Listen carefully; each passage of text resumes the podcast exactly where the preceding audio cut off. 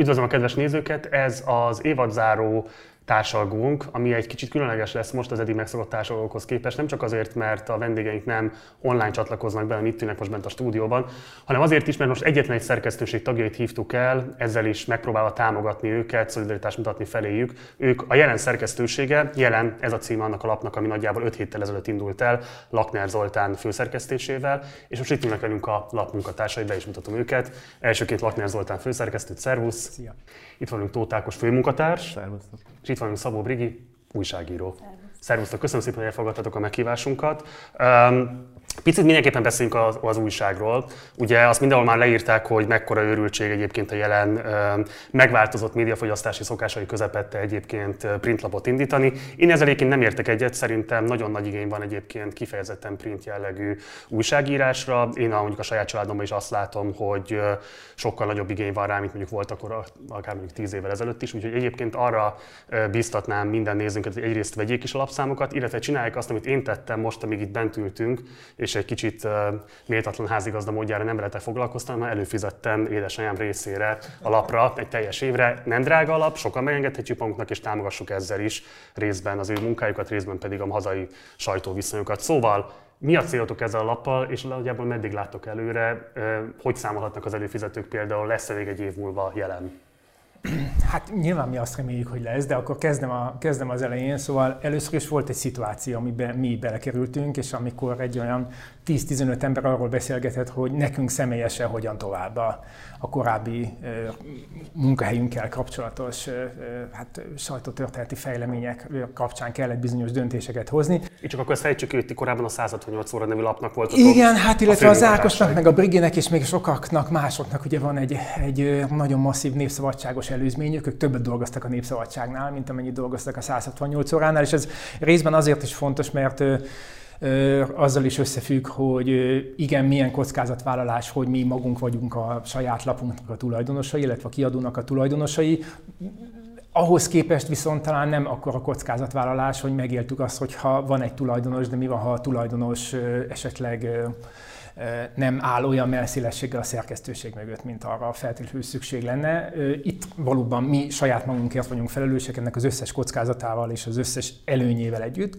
Szóval tavaly kerül, egy olyan helyzetbe kerültünk, amikor el kellett dönteni, hogy ki mit csináljon, és igazából valahol a sztorinak a leg, szerint számomra a legpozitívabb része, hogy ez a 15 ember, aki föl van sorolva az impresszumban, ez mind lehetne máshol. Szóval csinálhatna mást, vagy csinálhatna ugyanezt másút, és mégis egy olyan erős belső kohézió volt, ami azt hozta ki közös döntésként, hogy együtt meg kellene próbálni lapot indítani, és ami még a nyomtatásra, a nyomtatott lapra vonatkozó kérdésedet illeti. Ugye többféle bizonyos értelemben többféle kényszert gondoltunk végig. Egyrészt egy printlap az egy termék, amit, amit el lehet adni. Másrészt meg azt is gondoltuk, hogy, amit te is, te is mondtál, hogy azért ez tehát az, hogy van egy online felé haladó tendencia, ez nem azt jelenti, hogy megszűnik a print újságírás, tehát a könyvnyomtatás sem szűnt meg attól, hogy... Szerencsé Hát igen, attól, hogy e-könyveket lehet olvasni, tehát van egy, van egy közönség, amelynek erre igénye van. Nekünk ugye eleve nem lehet ma a mi tőke erőnkkel, vagy tőke gyengeségünkkel nem lehet olyan ambíciónk, hogy mi most nem tudom, 200 ezer példányban, vagy akár csak 20 ezer példányban holnap kiadjunk egy lapot, vagy annyian olvassák azt el, de egy olyan, egy akkora közönség van, amelyet egy nyomtatott újsággal meg lehet célozni, és nekünk az a célunk, hogy őket érjük el, nekünk, nekik kínáljunk olvasnivalót, és egy picit könnyebb helyzetben vagyunk talán egy magyarázatot illetően is most néhány hét után, mert hogy hát vannak olvasóink, szóval, hogy több ezer példányban elfogy a lap, most már egy több százas előfizetői bázisunk van, tényleg négy héttel azután, hogy, hogy megjelentünk, tehát hogy bizonyos értelemben a kérdés megválaszolt önmagát, tehát van közönség, itt az a kérdés, hogy meg tudjuk őket tartani, és hát valóban a, a, a rentabilitása, vagy hát legalábbis a költségvetés egyensúlya az igazi kérdés, nem az, hogy vannak-e olvasók egyáltalán. Ákos? Hát ugye tényleg az, azt mondták ránk, ránk, hogy hülyék vagyunk, de nem. Szóval azért elég alaposan végig gondoltunk valamit. Mi azzal az ambícióval lépünk föl, hogy nagyon-nagyon erősen szeretnénk vidéken terjeszkedni, vidékre betörni. Ugye. A, és ez, ez, ez már a politikai és média fogyasztási kultúránkat is jellemzi, hogy vidéken lényegében megszűnt az a fajta színes sajtólét, ami egyébként még jellemezte egy 15 évvel ezelőtt. Az, hogy ez miért van így, az, az, az persze egy másik kérdés. Ugye erre indítottunk el egy olyan programot, egyébként egy támogatói programot, ami arról szól, hogy nem minket támogasson az, aki megteheti, hanem egy-egy településre jutassa el ezt az újságot. Fizessen oda elő. Tehát, hogyha valakinek fontos az, hogy Cserdiben olvassák az újságot, fizessen oda elő. És megtörtént. Egyébként a helyzet az, hogy megtörtént. Tehát Cserdibe most már jár az újság, és ott a polgármester gondoskodik arról, hogy ott a, a, az emberek olvassák. Tehát nekünk ez egy nagyon erős, ha úgy tetszik egyébként társadalmi ambíciónk, hogy a vidéknek ezt a, ezt a hallgatás falát valamilyen formában törjük át. És én azt gondolom, hogy ez csak print formában megy. Ez sajnos, ez szerintem számos kutatás bizonyítja, hiába van mondjuk online elérés, vidéken ezeket a tartalmakat nem nézik. Az újságot talán kezükbe veszik, erre törekszünk. Köszönöm. És feltett szándékunk egy tiszta beszéd. Tehát ki akarjuk szűrni a zajból a tényeket, és nem, nem azt akarjuk, hogy leírjuk, hogy de amit mond a kormány, az nem úgy van hazudik, hanem egyszerűen meg akarjuk mutatni, hogy így van, és kész. Mert az látszik, hogy azzal a kommunikációval, vagy azzal a újságírói stílussal, hogy, hogy folyton ellenállunk, és elmondjuk, hogy de hogy, hogy nézzétek meg, hogy ez nem igaz, ahelyett mi elmegyünk vidékre, és megmutatjuk, hogy mi történik, anélkül, hogy véleményt formálnánk, anélkül, hogy hozzáfűznénk azt, hogy de egyébként nézzétek meg, hogy mennyire rossz a helyzet. Majd az olvasó elolvassa a cikket, és leszűri belőle a saját következtetését. A másik, amit szeretnénk nyújtani, a színvonal.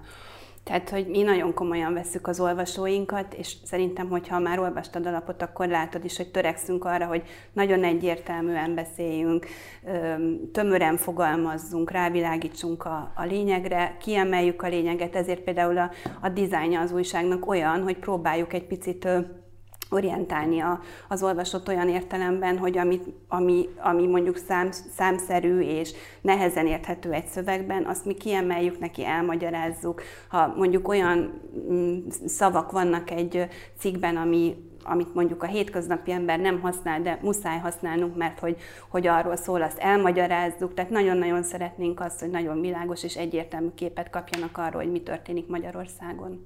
Ugye az, hogy saját tulajdonban van a lap, az nyilván itt a korábbi traumáitokból is táplálkozó jogos felismerés, hogy ez egy biztosíték, de részben akkor ez annak is a beismerés, hogy jelenleg Magyarországon nincsen olyan befektetői csoport, magánszemély, aki nyilván nem befektetésként tekintene a lapra, mert arra már nem lehet tekinteni, nem tudom mióta, ne is menjünk bele, de mondjuk kifejezetten lenne benne olyan elköteleződés, hogy igen, ha nem is a demokrácia védelme, de legalábbis mondjuk az információkhoz való hozzájutásban való egyenlőtlenségek csökkentése érdekében mondjuk megveszek, nem tudom én, ezer lapot, és olyan az jussanak azok jussanak el kis települési önkormányzatokhoz, művelődési intézményekbe és így tovább. Tehát, hogy ez, ez ki lehet jelenteni a ti tapasztalataitok alapján, ez egyáltalán nincs ma már Magyarországon?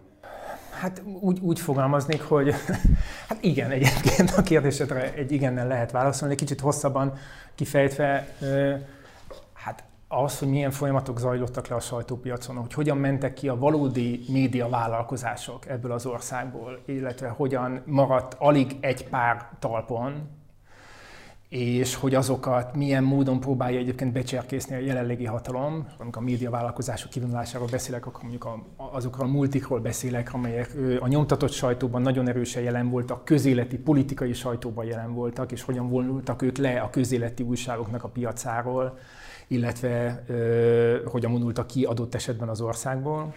Szóval ebben a szituációban valójában, amikor mi azon kezdtünk gondolkodni, hogy jó, oké, akkor csináljunk újságot, akkor hát nem, nem érzékeltük azt, hogy közels távol itt most ö, ö, érdemes lenne óriási erőfeszítéseket tenni befektető keresésben és valójában szóval nagyon sok mindent fordítva gondoltunk végig, és inkább az volt a, inkább az, az elképzelés kerekedett felül, hogy megpróbáljuk összetenni azt, amink van, és elindítani az újságot, és hogyha már van egy termékünk, az újság, akkor ez alkalmas arra, hogy például azt az előfizetésen keresztüli támogatást, amit mi elképzeltünk, azt be tudjuk vonni. Tehát ha valakinek van több pénze, hogy mondjuk sajtót támogasson, de mondjuk nincsen bátorsága ahhoz, hogy hirdessen az újságban, akkor még mindig tudja támogatni a médiát azzal, jelen esetben minket, hogy több előfizetést vásárol olyan településekre, ott olyan baráti társaságoknak, egyesületeknek vásárol újságot, amelyek máshogy ehhez nem jutnának hozzá, vagy nem jutnának hozzá ilyen mennyiségben. És akkor ő tud is pénzt adni, ez számunkra is kedvező természetesen, és elsősorban az olvasók számára kedvező, mert eljut hozzájuk, és akkor ez nem is egy olyan befektetési igény, ami nem tudom én több tízmillió forintot kellene, hogy megmozgasson, tehát kisebb ráfordítással is, meg bizonyos értelemben kisebb kockázattal is lehet támogatni a, a médiát. Tehát, hogy ilyen fajta eszközöket próbáltunk kitalálni, éppen azért, mert a környezet olyan, amilyen a fölvezetőben is elhangzott. Igen, és hát ugye az a helyzet, hogy tényleg saját személyes gyötrő tapasztalataink voltak. Megtehettük volna szerintem most így 15-en, hogy bemegyünk egy nagy cégcsoport alá. Lett, volt, volt erre lehetőségünk, vagy lett volna lehetőségünk. De ugye az, én azt már megtapasztaltam, hogy egy ilyen nagy cégcsoportban van, mit tudom én, 50-40 termék, és abból mondjuk 2-3 érintkezik a, az állammal. És hogyha azt a kettő-hármat veszély fenyegeti, akkor biztos, hogy engem fognak beáldozni, és én ezt már nagyon unom. Tehát ebből nekem elegem van. Én ezt megtapasztaltam Mihály Ringi esetében, megtapasztaltam Heinrich Pecina esetében, amikor a Népszabadság főszerkesztő helyettese voltam. Ugye megtapasztaltam én ezt utóbb a 168 óránál is, tehát én azt gondolom, hogy jobb az, hogyha mi a saját uraink vagyunk. Menjünk is át akkor igazából ebben a témában az Index köré, mert ugye ezért is kérdeztem, amit kérdeztem, mert hogy legutóbb ugye a héten pont az Indexnek a környékén csapottak föl azok a viták, amelyek egyébként az általán is említett médiumok környékén lefolytak. Ugye a héten újabb állomása az érkezett az Index kormánypárti beszántásnak lassan 10 éve tartó folyamata. Vasárnap este 24.hu írta meg, hogy Gerényi Gábor, az Index és a Mandiner egykori alapítója, jelenleg az azonnali társtulajdonosa, tanácsadói szerepben jelent meg az első számú magyar hírportálnál, és egy olyan átalakítási tervet mutatott be az Index vezetőségének, ami egyértelműen a szerkesztőség szétverésével vagy jelentős módosításával járna. Az elképzelés szerint a különböző rovatokat kiszervezni külső cégekbe, aminek következtében az Index lényegében egy címlapszerkesztő maradna, amely beszállítóktól rendelni a tartalmakat. A szerkesztőség ennek következtében át is állította a függetlenségüket nagyjából két éve jelző barométerüket a honlapjukon, és szerkesztőségi cikkben jelezték, hogy jelenleg nem látják biztosítottnak a lap függetlenségét. Ez a barométer egyébként jelenleg is, amikor ezt a műsort felveszünk péntek délután, jelenleg is azt jelzi, hogy veszélyben van az Index. Ugye a bejelentés után, vagy amikor ez kikerült napvilágot látott, másnap rendkívüli állománygyűlést tartottak a lapnál, ahol az Indexet tulajdonú alapítvány kuratóriumi elnöke Bodolai László bejelentette, hogy Dul Szabolcs főszerkesztő igazgatósági tagságát megszünteti, mert belső döntéseket vitt a nyilvánosság elé. Másnap benyújtotta lemondását Pusztai András, az Index ZRT vezérigazgatója, akit Zödi Zsolt, a Magyar Tudományos Akadémia Jogtudományi Intézetének tudományos munkatársa vált az igazgatói székben hogyan értékelitek első körben ezt a történetet? Egy gyors reakciót kérnék, és aztán majd lesz más kérdésem is ehhez. Hát ugye nekünk barátaink dolgoznak ott, és, és, és, és ezért nehéz elfogulatlanul szemlélni ezt a történetet, de hát én nekem az az érzésem, hogy visszatérve egy fél mondattal, ugye én mindig azt gondoltam, hogy hogy az a legrosszabb, ha az embernek külföldi tulajdonosai vannak, de aztán utóbb kellett módosítanom, hogy az a legrosszabb, ha magyar tulajdonosai vannak. És én szerintem ezt Spéder Zsolt nál megtapasztalhattuk, tehát az új Péter nem véletlenül állt föl annak idején. Azért állt föl, mert nem akart Spéder Zsolt alatt lenni tovább, mert beleszólt a tartalomba. Pont. Tehát az Index szerintem onnantól került egy másik pályára, és az, hogy ez most hova fut, az, az, az hát a, nekem nagyon rossz érzéseim vannak. Ugye két módszerrel tudnak médiumokat tönkretenni, az egyik a lassú kivéreztetés, és hogyha az nem megy, akkor a hirtelen halál, ahogy mondjuk a népszabadsággal is megcsinálták, hogy éveken keresztül, vagy hosszú időn keresztül próbálták ellehetetleníteni, költséget csökkenteni, embereket elküldeni, tehát hogy abszolút technikailag ellehetetlenítették, és pénzügyileg a, a, a, a munkánkat, és a másik pedig az, hogy egyszer csak becsukják, tehát nem tudjuk, hogy mi lesz most még nem látszik szerintem. Zoltán? Hát az Index körül elég régóta úszkálnak ezek a cápák, és ugye amikor itt Vasili Miklós neve megjelent, illetve az ő személye megjelent a háttérben, akkor azért szerintem sok jóra senki nem számíthatott, de azt szeretném mégiscsak aláhúzni, amit az Ákos mondott, hogy, hogy hát nekünk ott volt kollégáink, barátaink dolgoznak, nekem személy szerint volt hallgatóim dolgoznak ott, akikért az ember érez egy, egy személyes aggodalmat és személyes felelősséget, és ezt nagyon fontosnak tartom, mert mi is voltunk ilyen helyzetben másút, tényleg, bocsánat, nem akarok ilyen partizán sztorikat mesélni, mármint abban az értelemben, hogy most elmeséljük a régi, régi hadicselekményeinket, szóval nem erről van szó, de hogy, de hogy voltunk ilyen helyzetben, az a, az a, a úgy, úgy áll a dolog, és, és nagyon fontos az, hogy ilyenkor mindenki azt érzékelje, hogy bármit gondol a tulajdonosi maherkedésekről, meg bármit gondol a, a, a, a, a maga az újság körüli próbálkozásokról, a szerkesztőség iránti szolidaritás kifejezése az nagyon fontos, és ebben, ebben szerintem nem volt mindig, a korábbi évek esetei kapcsán nem volt mindig, hogy mondjam, egységes a kiállás, tehát sokszor összemosták a szerkesztőséget azzal, amit a tulajdonos próbál, holott a szerkesztőségek ilyen esetekben nagyon keményen küzdenek, vagy azon belül nagyon sokan nagyon keményen küzdenek azért, hogy a, az újságírás függetlenségét megőrizzék, és ez nagyon lényeges látni, hogy, hogy ezt nem a szerkesztőség csinálja, a szerkesztőséggel történik, és ahhoz képest tényleg egy hosszú, elkeseredett küzdelem zajlik annak érdekében, hogy megőrizzék a szabad médiából azt, amit meg lehet őrizni. Miért van szerintetek, hogy most már azért sokadik ilyen szerkesztőségbeszántási kísérletet éli túl, vagy szemléli a magyar társadalom, és közben meg úgy tűnik, hogy nem nagyon van bármifajta tanulság levonása, tehát hogy továbbra is ugyanolyan bambán nézzük végig ugyanezt a történetet. Tehát, hogy a népszabadságot ledarálták a 168 órán, amikor megtörtént a ti egészen szégyenletes elbocsájtásotok, sem szakmai, sem társadalmi ellenállás igazából nem kísérte. Hát tehát, ezt hogy... ugye más intézményekkel is el tudjuk mondani. Hát most volt múlt héten a Színművészeti Egyetemért végre, bocsánat, hadd mondjam azt, végre egy tüntetés, hát nem ugyanaz zajlik a Színművészeti Egyetemmel, mint ami lezajlott az akadémiával, a CEU-val, Isten tudja még hány intézménnyel. Az egyik magyarázatom erre az, mert nyilván ez, hogy mondjam, korunk egyik fő kérdése, hogy, hogy van, egy, van egy ilyen, tehát van egy memóriavesztésünk, illetve tehát egyrészt, mint hogyha nem kapcsolnánk össze a velünk megesett történeteket, hogy ezek, ezek nem különálló sztorik, hanem ez ugyanaz a történet, csak éppen kire mikor kerül rá a sor. Másrészt nyilván van egy olyan pszichés hárítás, hogy az ember azt gondolja, hogy vele majd ez másképpen fog lezajlani, mert talán így könnyebb elviselni ami bizonyos értelemben a tehetetlenségnek a kivetülése, ami meg persze önmagát gerjeszti, hogy azt gondolom, hogy sem tudnék semmit sem tenni, tehát akkor nem teszek semmit, viszont így olyan helyzetbe is kerülök, hogy nem tudok tenni semmit, és tényleg nem akarok ilyen nagyon direkten magunkra átkötni, de hát bizonyos értelemben ugye nekünk is az volt az ambíciónk, hogy most le, vagy levonulunk erről, erről a pályáról, vagy megpróbálunk egy nagyon rizikós dologba, ha tetszik, ilyen módon tiltakozva a helyzet ellen, tenni valamit, és hát valószínűleg, hogy, hogy, hogy lehetnek olyan szereplői a magyar társadalomnak, akik sokkal többet tudnának tenni. Egy értem ez a kérdést egy meg, mert ugye az, hogy amíg a Színművészet Egyetem hogyan darálódik be, az abban a szempontból szerintem talán egy másik történet. Itt azért mégiscsak arról van szó, hogy az állampolgároknak mennyire fontos az, hogy hozzájuthassanak megalapozott és hiteles információkhoz. Most ránézzünk az Indexnek a támogatási oldalra, akkor azt látjuk, hogy van 3550 rendszeres támogatója, ez ma Magyarország egyik legnagyobb, talán ugye a 24.hu-val szokták összevetni őket, legnagyobb oldala. Ez azt jelenti, hogy ennyi előfizetővel rendelkezik egy 10 milliós országban, a 9,5 milliós Ausztriában pedig 100 ezres példányszámmal mennek el napilapok. Ez ö, szociokulturális különbség, anyagi különbség, mi miatt van az, hogy a magyar társadalomban egész egyszerűen nem alakult ki a rendszerváltás óta eltelt 30 évben a sajtó iránt vállalt anyagi felelősségnek a habitusa? Ez az ernyedtség és a szellemi restség. Tehát az a helyzet, hogy... hogy és Benyomtam a piros gombot az Ákosnál, igen? jó. De hát tulajdonképpen e, ezzel hadakozunk egész életünkben, vagy legalábbis próbálunk, és sajnos súlyos kudarcokat vallunk nap, mint nap, de hát az a helyzet, hogy, hogy ezzel ellen tényleg tenni kell. De azért az államnak van dolga ebben az ügyben. Tehát például Franciaországban a középiskolásoknak előfizetnek egy napilapra. És eldönthetik, hogy melyikre. Nem az állam fogja nekik megmondani.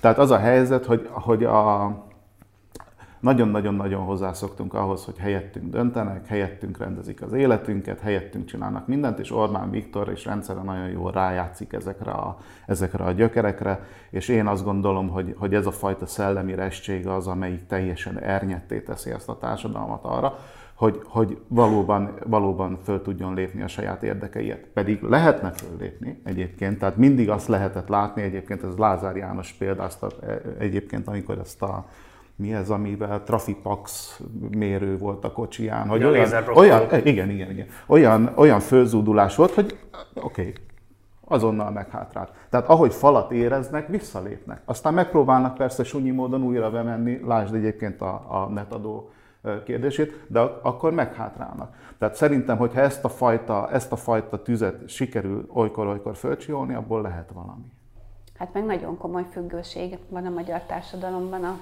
a kormányzattól. akár a munkahelyek tekintetében, akár a cégek, a támogatások, az uniós támogatások, az iskolákban az iskolaigazgatók, a tanárok, tehát azért szerintem elég, elég bátornak kell lenni ahhoz, hogy... hogy valaki még előfizessen a jelenre, azt gondolod tényleg? Hát a, remélem, hogy nagyon bátrak lesznek, az, akkor, hogy kimenj, ahhoz, hogy kimenjen az utcára, és nyíltan vállalja az arcát, és felemelje a hangját, hogy na most akkor eddig és ne tovább.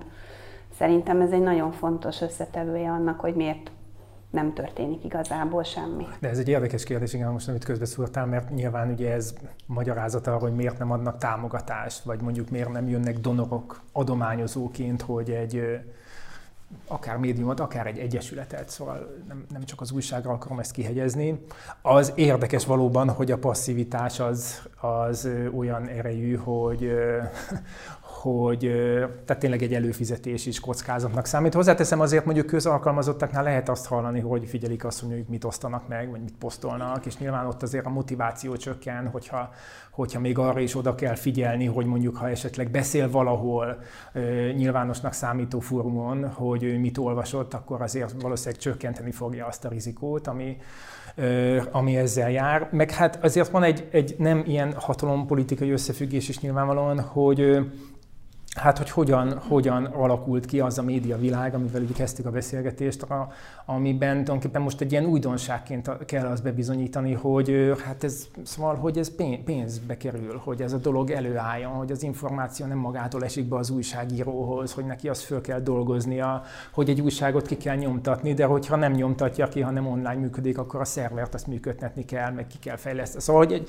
a honlapot, szóval hogy egy csomó olyan dolog van, ami nem, nem magától létezik, és hogy ugye van egy nivellálódás a, a, a, egy lefelé nivellálódásra a nívóban, ö, nagy elérhetőségért, kevéssé megalapozott hírek, az ingyenes lapoknak, ráadásul Magyarországon és az ilyen autoritár országokban egy ugye, közpénzből támogatott propagandisztikus célt ingyenes sajtónak van egy konjunktúrája, és mondjuk egy árérzékeny piacon, ez sajnos nagyon, nagyon sokat számít. Ezzel együtt, a, a, a, amit most felvetettél, hogy a 3500 támogató, mondjuk egy index szintjén, szerintem még ezt sem ö, szabadna, hogy megmagyarázza. Tehát, hogy itt egy nagyon, nagyon erős, azt gondolom, egy ilyen részvételi kultúra hiánynak vagyunk az elszenvedői, ami meg egy borzasztó régre visszanyúló probléma. Tehát nem tudom, Szűcs Jenő 1988-ban megfogalmazta, hogy szerinte ez a legnagyobb kockázata az előttük álló rendszerváltásnak, hogy nincs igazából civil társadalom.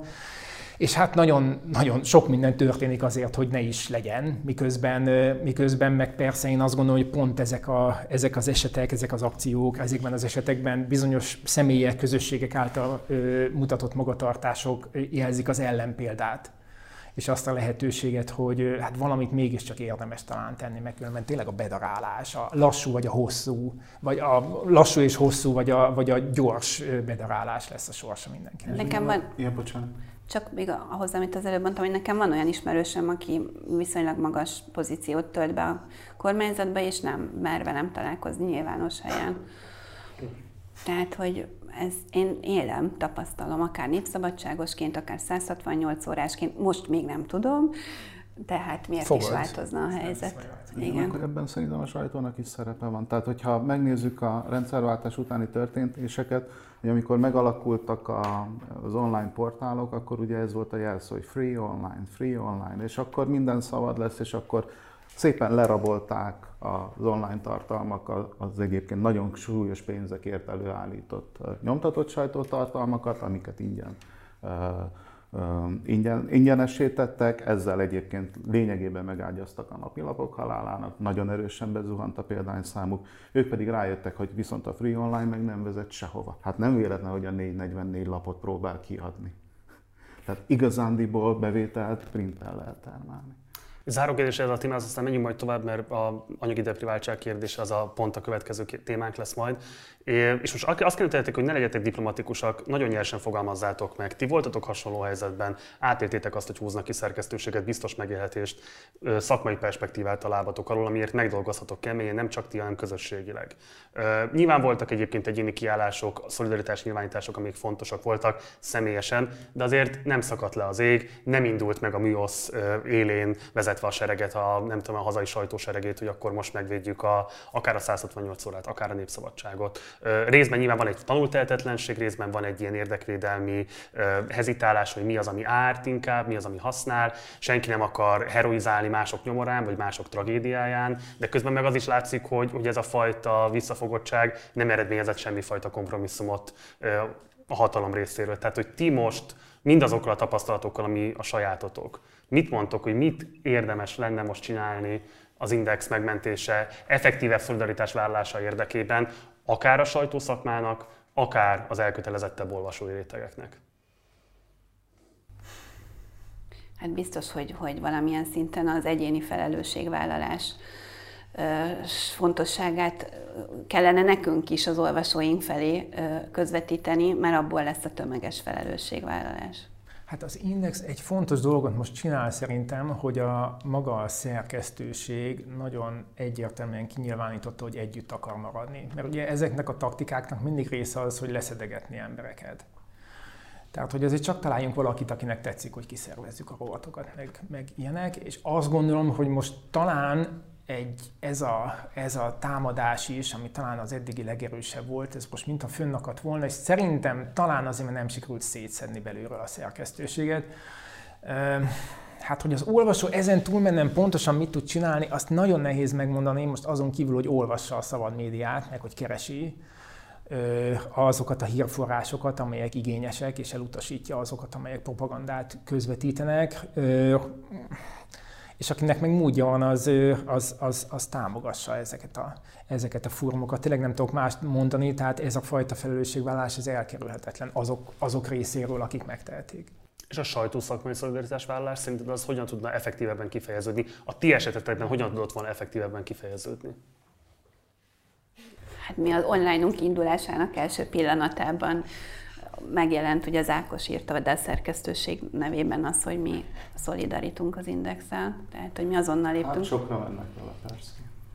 Ugye, hát most a szán, tehát most az a lényeg, az a baj, hogy léptünk. Hogy az a baj, hogy a sajtó se ért szó. Tehát nem, nem, nem, nem, nem, igazán, nem igazán tudnak egymással mit kezdeni. Nem tud mit kezdeni a 24.hu az indexel, az indexel 24.hu-val a magyar hanggal, a magyar nemzet, tehát szerintem olyan mély árkok vannak, amiknek a betemetése az, az ahhoz, hogy egy közös, szolidáris fellépés legyen, az, az, az még nagyon hosszú időbe fog tenni. Nem akarok beleszólítani egy véleménybe, de akkor nyugodtan utasítsd el. Azt is mondod ezzel, hogy azért titkon van egyfajta reménykedés, hogy az index megszorulása az a többi versenytársnak a pozícióját javíthatja? Igen, attól tartok, hogy igen.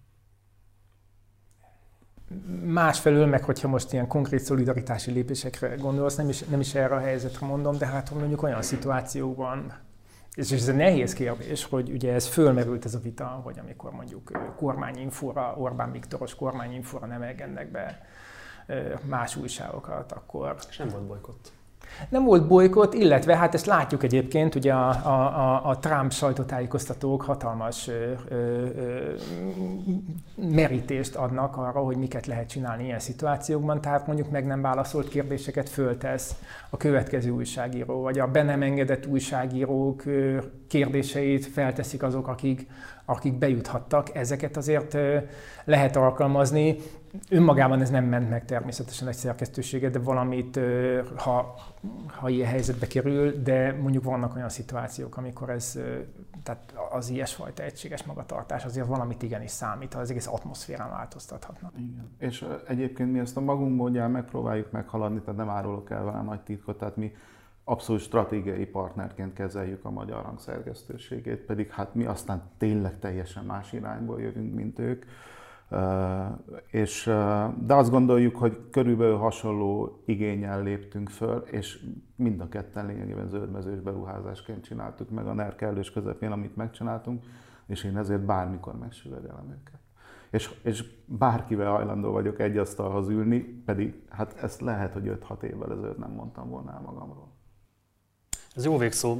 Egyébként megsüvegelendő az én részemről felétek is, mert ez valóban egyébként egy példa mutató eljárás, még hogyha nem is változtatja meg feltétlenül az egész viszonyokat, de magában szerintem ezek a pici lépések valami felé majd elvezethetnek, amikor majd esetleg már nem ilyen hatalmi viszonyok között élünk, de hogy az mikor lesz, azt nem tudjuk, mint hogy az se egyébként, hogy mikor lesz az a helyzet, hogy Magyarország nem a legszegényebbek között foglal helyet. Ugye pont a napokban jelent meg az Eurostat legfrissebb adatai, ami alapján az egyfőre jutott tényleges fogyasztása vonatkozóan, ami háztartások jólétét, vagyis életszínvonalát méri a helyi vásárlóval korrigálva. Szóval hogy ennek alapján Magyarország az Európai Unió egyik legszegényebb országa, Jócskán lemaradva például Románia mögött, csak Bulgária és Horvátország teljesít még nálunk is rosszabbul.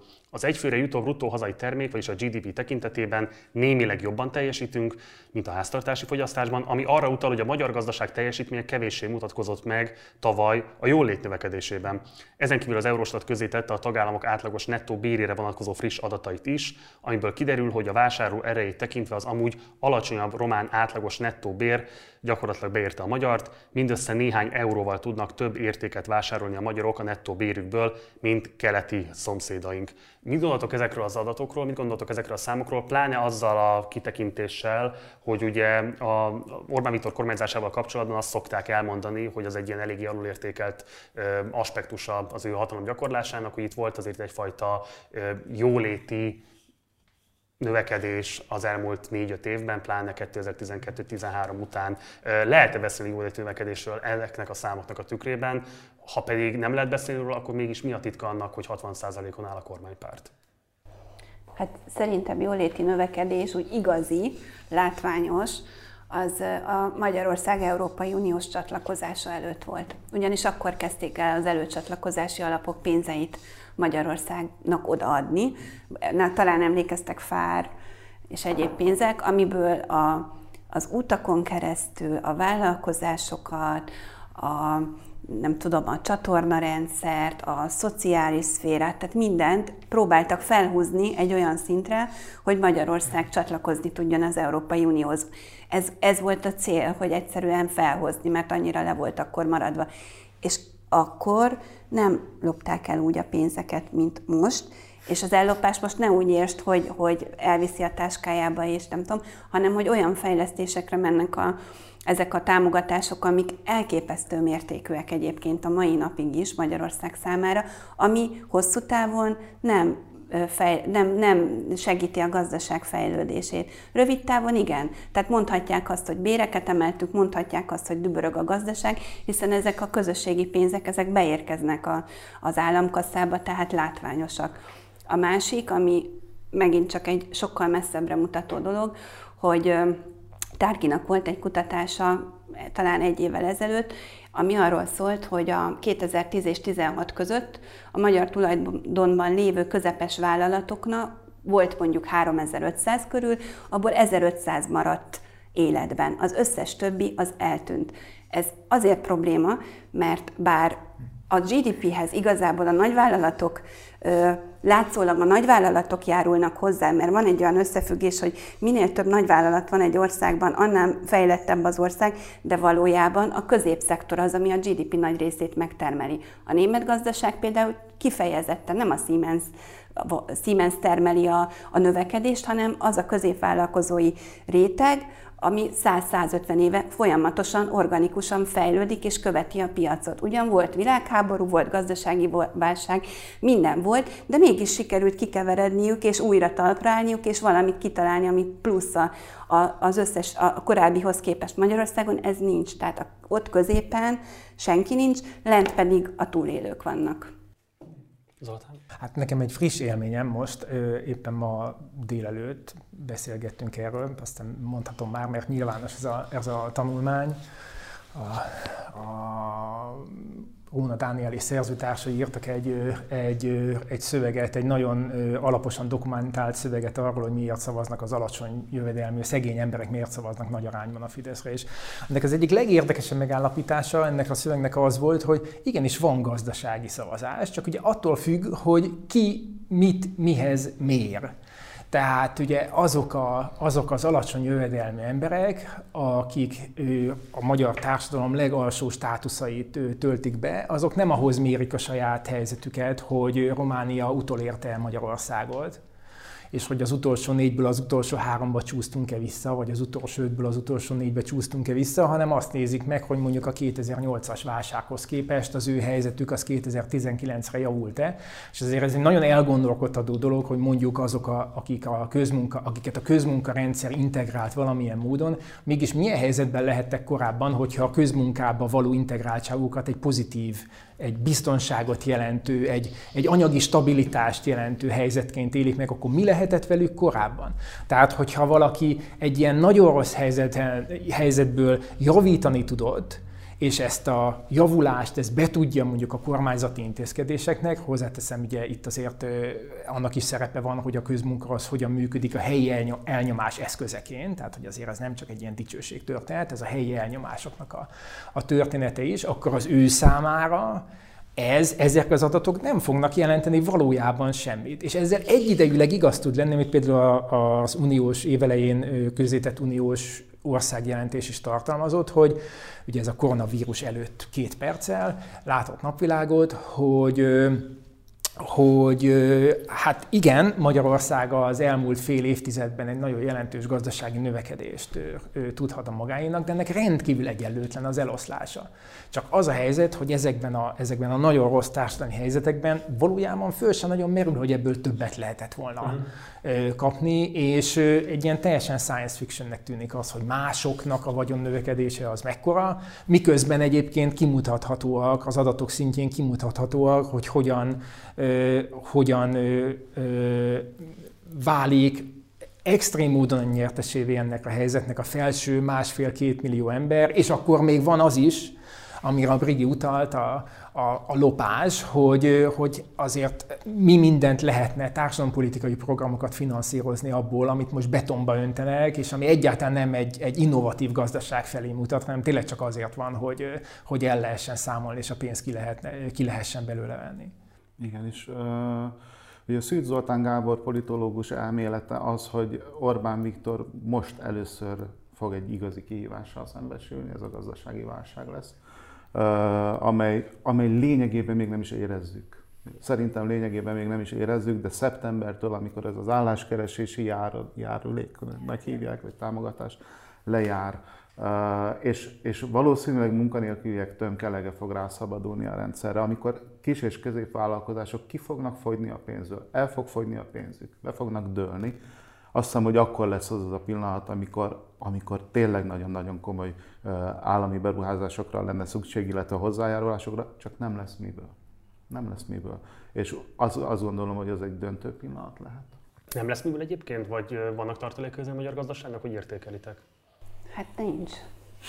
Nincs tartaléka a magyar gazdaságnak. A magyar gazdaságnak az a pénze van, amit külföldről kap. Tehát nincs. Pont amit az előbb elmondtam, hogy nincs termelő szférája igaziból a magyar gazdaságnak. Úgyhogy nem. Pont az Zoli írta meg egyébként, hát ez a lényeg most az uniós játszmákban is, hogy szegény Orbán Viktor próbálna iszonyat pénzeket lehívni a, a, abból az alapból, amit az Unió megpróbál erre elkülöníteni, de hát közben meg hogyan, amikor azt mondja, hogy ennél sikeresebb válságkezelés nem zajlott sehol. Tehát egy iszonyatos belső ellenmondásban van. Hát ugye léptek egy olyat, amit Európában senki, a hitelmoratóriumot, amit gyakorlatilag általánosan kiterjesztettek bárkire. Tehát ilyen a világon nincs. Mert ez azt jelenti, hogy akkor most, és nagyon sokan éltek vele, tehát ez a, ez a másik dolog, hogy majd januárban, amikor ezeket a pénzeket újra el kell kezdeni törleszteni, és tudjuk, hogy sokkal nehezebb helyzetben lesz az ország, mint most, most ebben nem menjünk bele, de, de ez, egy, ez egy globális kitekintésben kell nézni, hogy a, hogyan csatlakozik be Magyarország a különböző ellátási láncokban, honnan kap megrendelést, hova szállít, stb. Tehát ezek most nagyon súlyosan megsérültek. Na és akkor ez az embertömeg rá fog szabadulni a kormányzatra és a bankrendszerre. Mert mert ha most nem tudja fizetni, akkor később még kevésbé fogja tudni fizetni. Ezt, ezt a fejlett államokban úgy csinálták, hogy megadták a lehetőséget nem mindenkinek, annak, aki tényleg rászorul, és mit nem tudom, Németországban a, a hitelesek 30%-a, 25-30%-a élt a lehetőséggel, mert pontosan tudja, hogy, hogy muszáj fizetni, törleszteni, meg később sokkal nehezebb lesz, mert nekik el van magyarázva, hogy szépen fejezzük ki magam. Egyébként mindez, amiről beszélünk, rámutat arra, hogy Eközben meg a hatalomgyakorlás az nagyon jól működik az Orbán kormánynál, de magak a kormányzási kompetenciák azok nagyon-nagyon-nagyon súlyosan hiányosak. Tehát úgy zártak karanténba két hónapra egy országot, hogy nem voltak adataik. Fogalmuk se volt, hogy mire alapozzák azt, amiket lépnek. Tehát ezek most már utólag jól visszakövethető események. Február 28-án Orbán Viktor a migrációról beszélt. Február 28-án, mint a legnagyobb veszélyről. Hát én január 17-én kerestem rá a Google-ben először a koronavírus szóra. Ő nem tudta. Ő nem tudta, könyörgöm. Ugye gyakran kérdés ilyenkor, hogy rendben van, tehát hogy van egy ilyen, megnézik az Eurostat adatokat, ilyen katasztrofális állapota a magyar, hát mondjuk egy jóléti rendszernek, de hogyha mondjuk valaki külföldi ember mégiscsak ránéz a közvéleménykutatási adatokra, akkor azt látja, hogy egyrészt itt van az Eurostat, másrészt meg ott van a közvéleménykutatási adatok, 60%-on a kormányzat, amit részben magyaráz, amit a Zoltán fölvetett itt az előbb, a Róna Dániel tanulmány alapján, de hogy közben meg akkor hol az ellenzék, és mit kéne csinálni az ellenzéknek, hogyha láthatóan lenne itt most térfocizni, hiszen, hiszen van elég elégedetlenség, csak kellene tudni valamilyen módon kihangosítani és meglovagolni?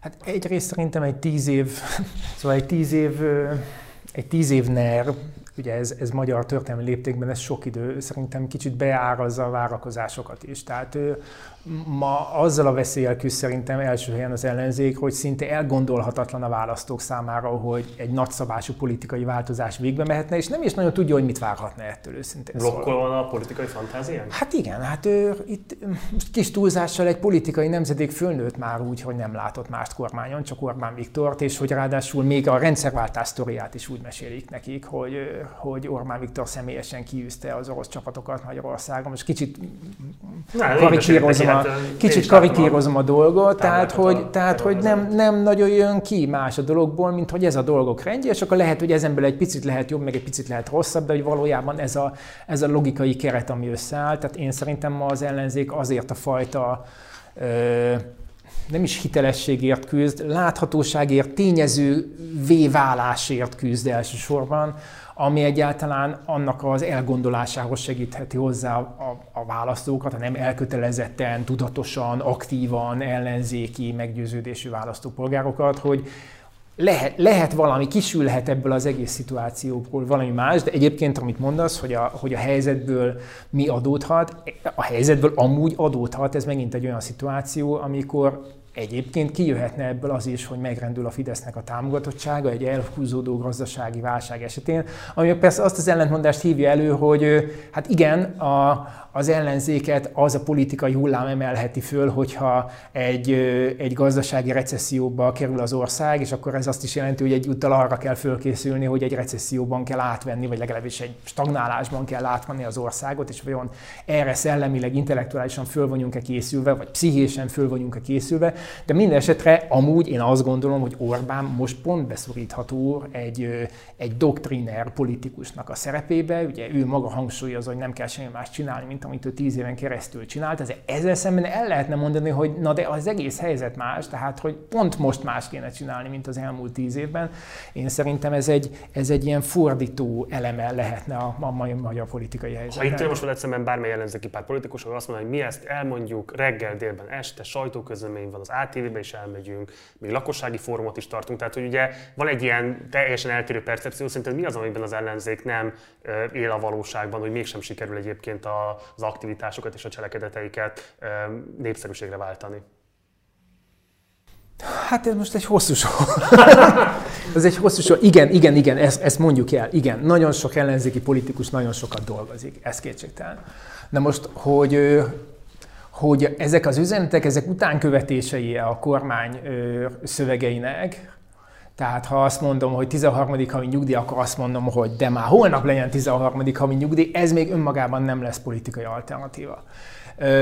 Ha még egyszer nekem egy politikus azt mondja, hogy elmegy és felszántja a vidéket, én tényleg sikítva kimenekülök a stúdióból, nem azért, mert nem ezt kell csinálni, hanem már annyiszor hallottam ráadásul ezzel a kifejezéssel, hogy ennyi alatt akár meg is lehetett volna tenni.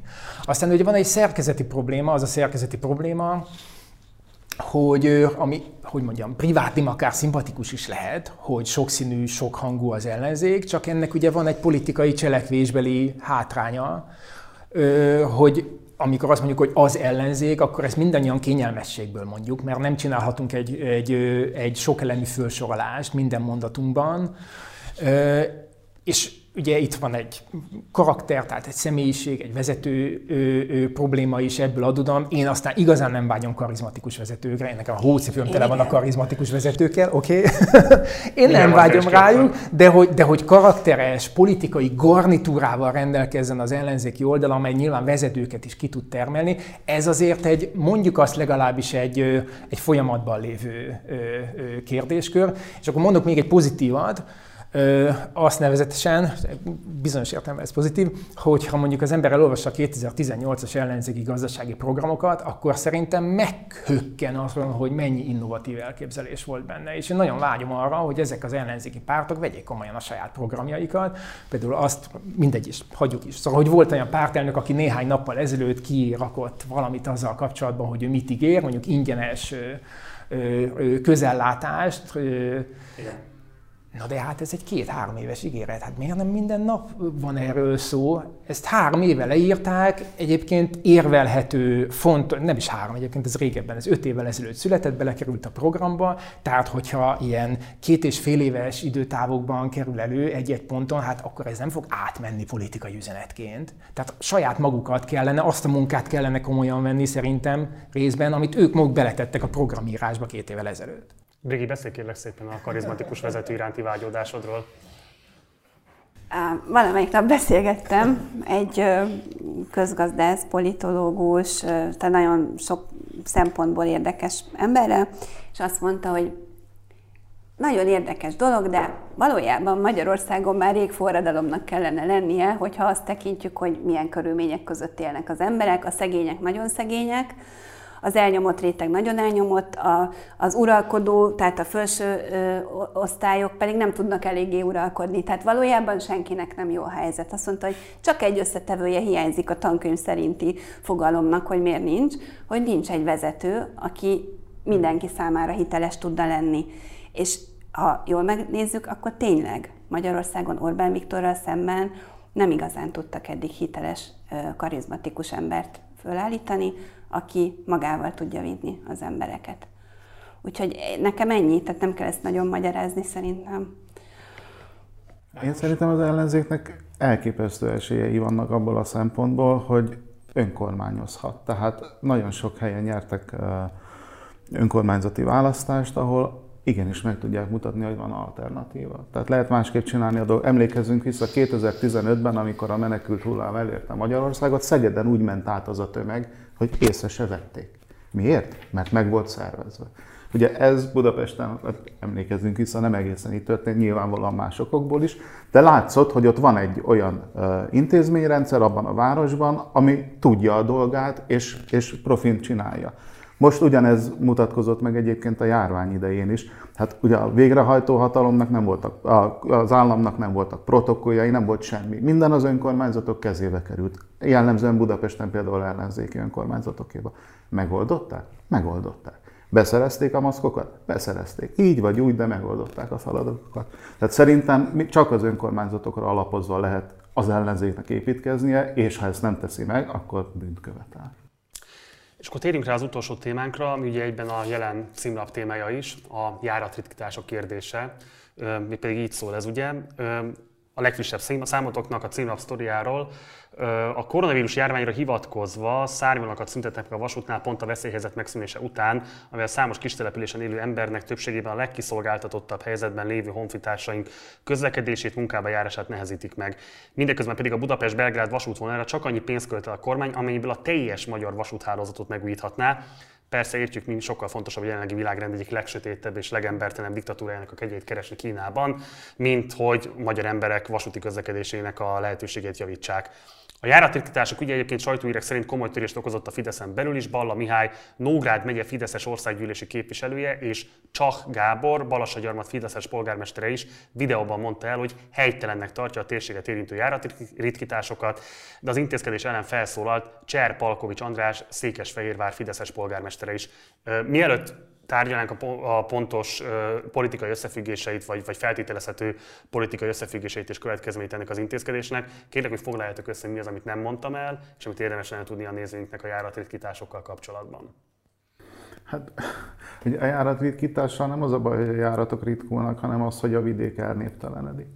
Tehát én, én, az, én az, azt látom a legnagyobb, legfeszítőbb gondnak. Nem tudom megmondani egyébként, hogy, hogy az a fajta vidéki életforma, amit mi annak tartottunk, vagy ideálisnak tartottunk, vagy jónak tartottunk valaha, az valóban jó volt-e és ideális volt-e, és azt sem tudom megmondani, hogy akkor a nagy baj hogy a vidék elnéptelenedik. Nem tudom megmondani.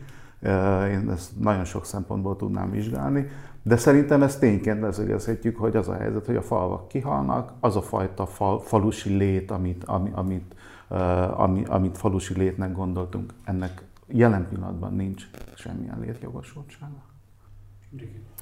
Ugye történt már egy ilyen kezdet, próbálkozás a Gyurcsány kormány idején 2007-ben, akkor a Fidesz azt kiabálta, hogy a szárnyvonalak megszüntetése a vidék súnyi ellehetetlenítése. Tehát ez volt a, a szlogen, amivel, a, amivel éltek.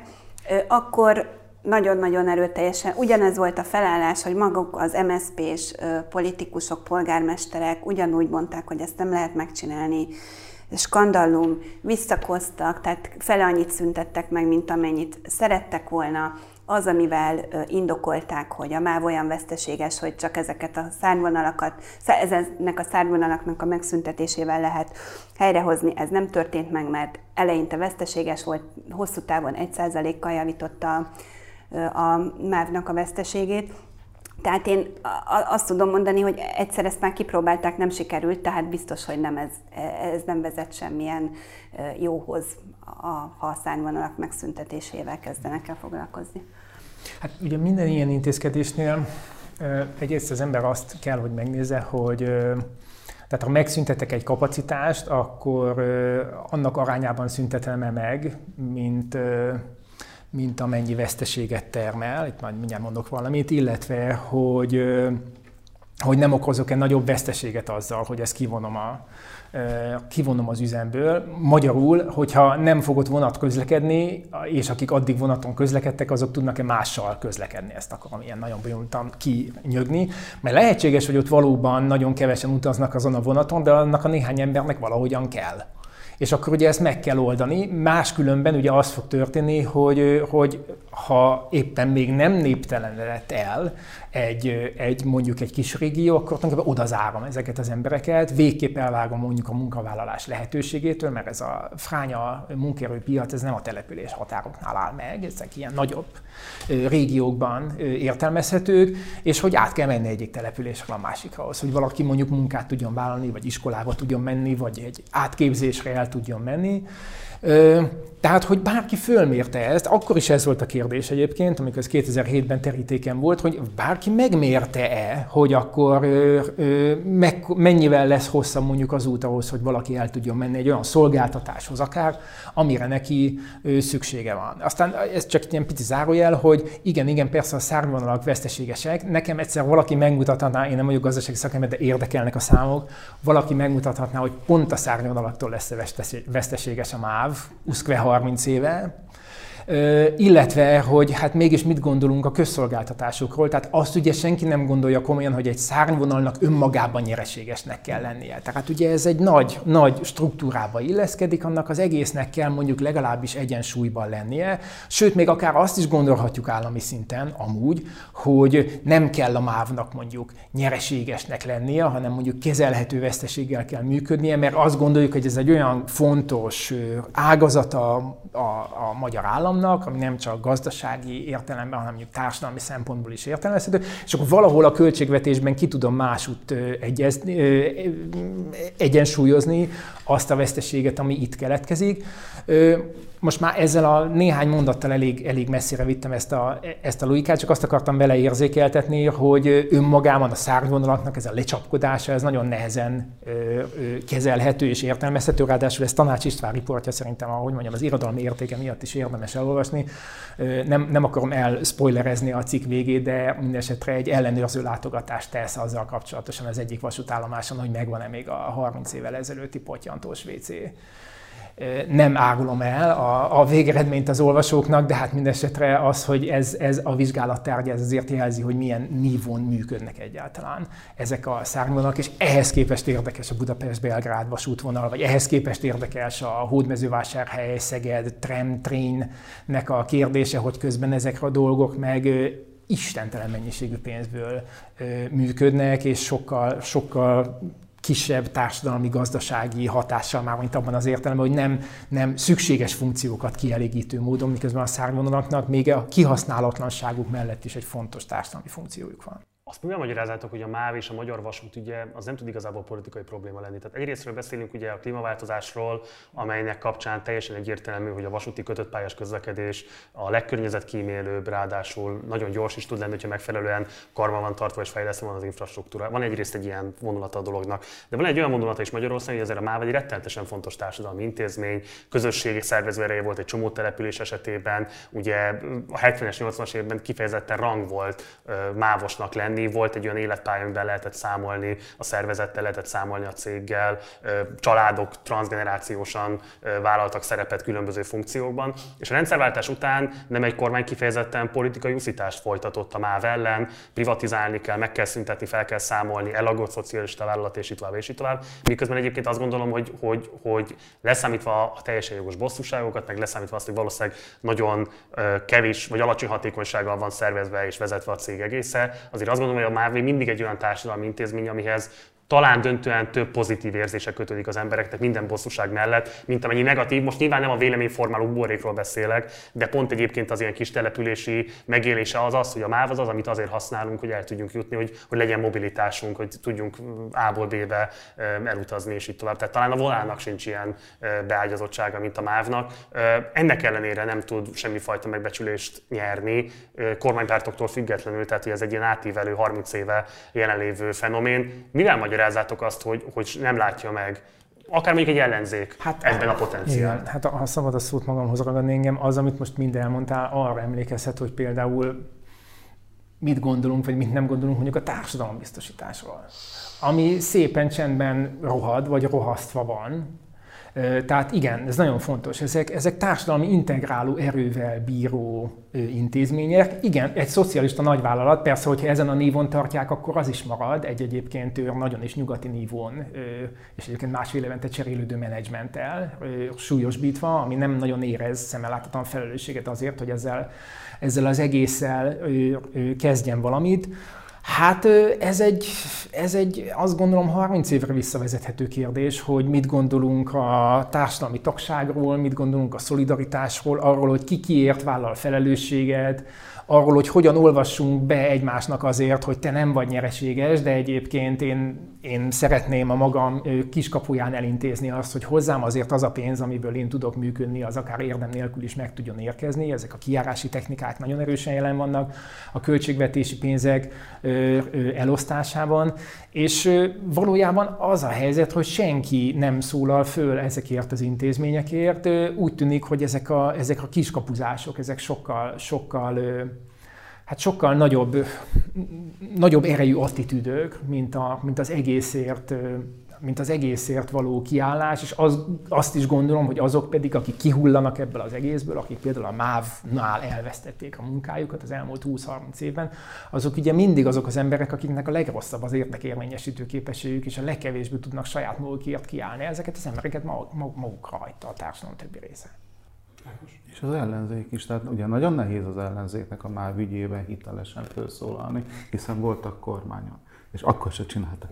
Egy részük, Egy részük, igen, így van. De akkor se történt semmi, illetve ami történt, az, az, az, az megegyezik, pontosan megegyezik ezzel. Tehát szerintem ezeket az örökségeket, ezeket nagyon nehéz felszámolni. Ami a mával történik, az pedig szerintem katasztrófa. Hát és könnyű azt mondani, hogy a MÁV, a MÁV, úristen, hát a MÁV-hoz nem nyúlunk, hiszen az emberek azt látják, hogy minden le van rohadva. Tehát kimegy a vasútállomásra, ha van vasútállomás, és nem csak egy kis fabódé, vagy bemegy jegyet váltani, és elképesztő állapotok uralkodnak az állomásokon. Szerintem ezt az üzenetet, hogy, hogy ez egy akkora falat, hogy ehhez hozzányúlni, az hú, de nagy dolog, ezt tök könnyen át lehet vinni, mert tényleg azt látja, hogy, hogy vállalhatatlan a, az, a, vállalhatatlanak az állapotok, és és szerintem ez, ez speciál átmegy, hogy ez annyira nagyon drága lenne, hogy hát ebbe inkább most még nem fogunk bele, hanem majd. Eddig tartott most a műsoridőnk. Nagyon köszönöm, hogy itt voltatok. Köszönöm Mi szépen Tóth Ákosnak, Szabó Briginek és Lakner Zoltánnak. Nagyon sok sikert kívánok a munkátokhoz. Jelen ez a cím alapnak kapható az újságárosoknál, reméljük, hogy minél többnél.